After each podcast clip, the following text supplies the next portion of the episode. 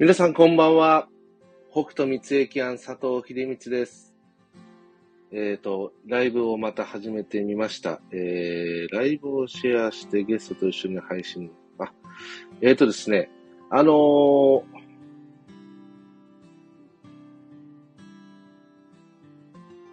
うん。はい、すいません。本当に慣れていなくて申し訳ないんですが、えっ、と、改めまして、えー皆様こんばんは。えー北斗道池庵佐藤秀道です。えー突然のライブ配信ですので、あの聞いてる人がいなくても、このまま進めさせていただきます。で、えーアーカイブに残しておきますので、もしお時間が許すようであれば、えー後ほど聞いてみてください。えー最近私の業務の都合で、明日のメッセージを配信できておりませんが、えーまた折を見て再開したいと思っております。えーちょっと気長にお待ちください。今日は東京も桜の開花宣言ということで、いよいよもって春だなと感じた一日になりましたが、えー私の住んでいる埼玉も山に様々な色が出てきて、自然にしか出せない絶妙な色を毎日楽しませていただいている、そんな日々を過ごしております。さて、本日はリスナーの方から、駅との出会いについて知りたいというリクエストをいただいたので、えライブ配信をさせていただくことといたしました。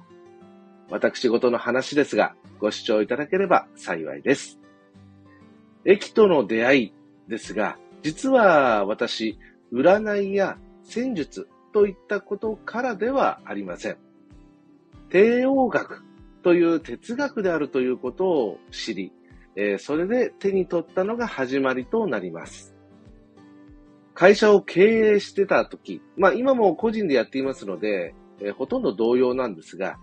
何かしらの判断、決断、実行を即決しなければならない環境下というのが結構ありまして、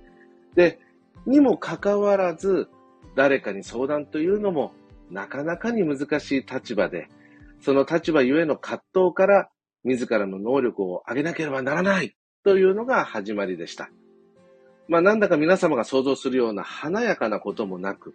えーどちらかといえば差し迫った、緊迫した、現実的なものという、も言えますよね。えっ、と、あまり面白くもない話だったらごめんなさい。でもあの、会社や事業の行く末というのは、まあ、スタッフ、働いている方はもちろん、関係協力機関、まあ一緒に、あの、協力してくれる人たちも含めてですね、その行く末にも影響してしまうものですから、ほんの小さな判断、決断、実行ですら、できる限り良い方向に持っていきたいなと考えていたからなんですね。駅を帝王学として学び続ける過程で、宣税書、いわゆる戦術の書として活用することもしていたわけです。実際の経営、特に小規模の事業とは、計画はあくまで予定であって、遠い側面、まあ、いわゆるその時に即時に順応し対応することが、まあ、メインというか多いんですね。で、名術という運のバイオリズム、まあ、地中水明であったり、そういう、あの、運命学みたいなものは、実は私の環境にはちょっとあまり馴染まず、考えに考え抜いて、現実的に考えに考え抜いても、どうしても判断に迷った時に、ヒントをもらいたいという、まあ、そういう意味での牧術。まあ、駅は牧術ですが、その時の偶然の必然をヒントとして、処世術を導き出すということを選んだわけなんですね。で、最初は本に書いてあることを、こう、まあ、例えばサイコロであったり、私は税畜っていうものを使いますが、それで出た駅の、まあ、本成果なんて言いますけども、それに基づいて本を読むわけです。でもですね、駅の本でそれ出たものを見てもですね、最初わからないんですね。全く意味がわからない。というようなことがありました。でもあの、帝王学なんだから、何かしらの、まあ、まあ、学びにつながるはずだということで、まあ、継続は力とはよく言ったもので、えー学び進めて自然学として捉え始めた。要は、駅の本質ですね。駅は自然の動きを表し、読み解いたものが、それが現代の言葉になっているというもの、えー、自然学として捉え始めて、駅の原点というものに触れたり、駅の妙に触れてからは、駅がくれたヒントはとっても役に立つようになりました。まあもちろん私のことだけですが、えー、振り返っても今までそのヒントが無駄になったこととか、的を全く得なかったということはありませんでした。これはもう言い切れます。結果的に考えに考えた末にどうしても迷う。そんな時に自分に活用するようになったというのが、まあ、出会ってから使うきっかけになったということですね。で、その先に初めて同じ境遇の方から依頼があれば、同じように見るということにつながって、今では、えー、ライフワークとして、やっと表に出しながらですね、要望があれば、消極的な活動ですけれども、駅で鑑定をすることもしています。要するに、もう私にどうぞ鑑定してくださいというよりは、え、私の話を聞いて、え、私のそういう、まあ、駅で出した処世術というものを聞いてみたいという方にだけ、まあ、鑑定をしているというような流れになっています。今では、あの、ライフワークとして、駅というものを軸に、東洋哲学、思想を中心に学べ、学び続けています。まあ、例えば、孫子の標法っていうのも、あれは、兵法になりますけれども、東洋哲学ですね。もちろん仏教というものも東洋思想になります。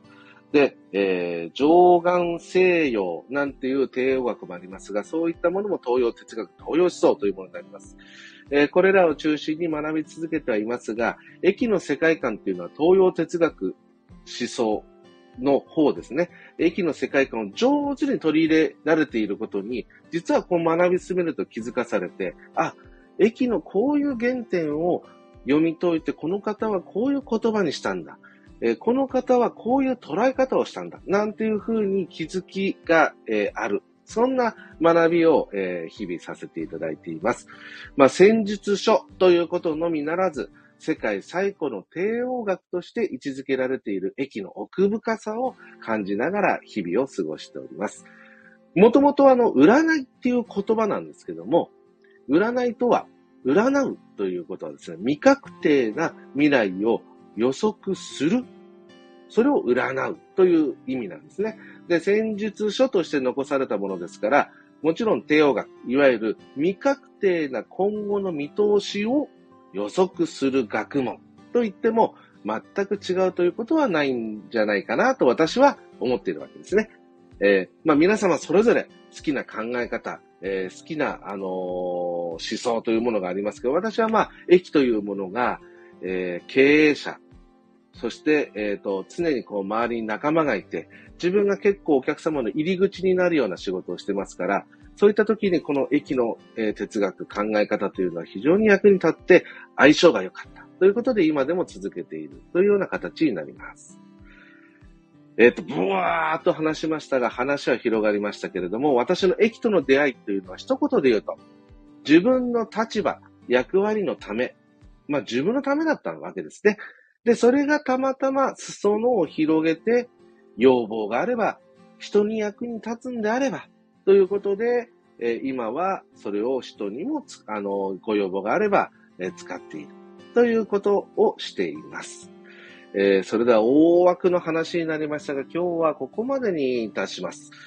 えっ、ー、と、皆様いかがでしたでしょうか？まあ、ご質問、こういうライブを聞いて質問がある方はもちろんその時に質問していただいても結構なんですが、また、こんな話聞きたいよ、なんていうようなリクエストがあればですね、それについてお話をさせていただきたいと思っていますので、いつでも気軽にリクエストをしてください。えー、それでは、明日も心豊かにお過ごしください。北斗三井キャン、佐藤秀光でした。ありがとうございました。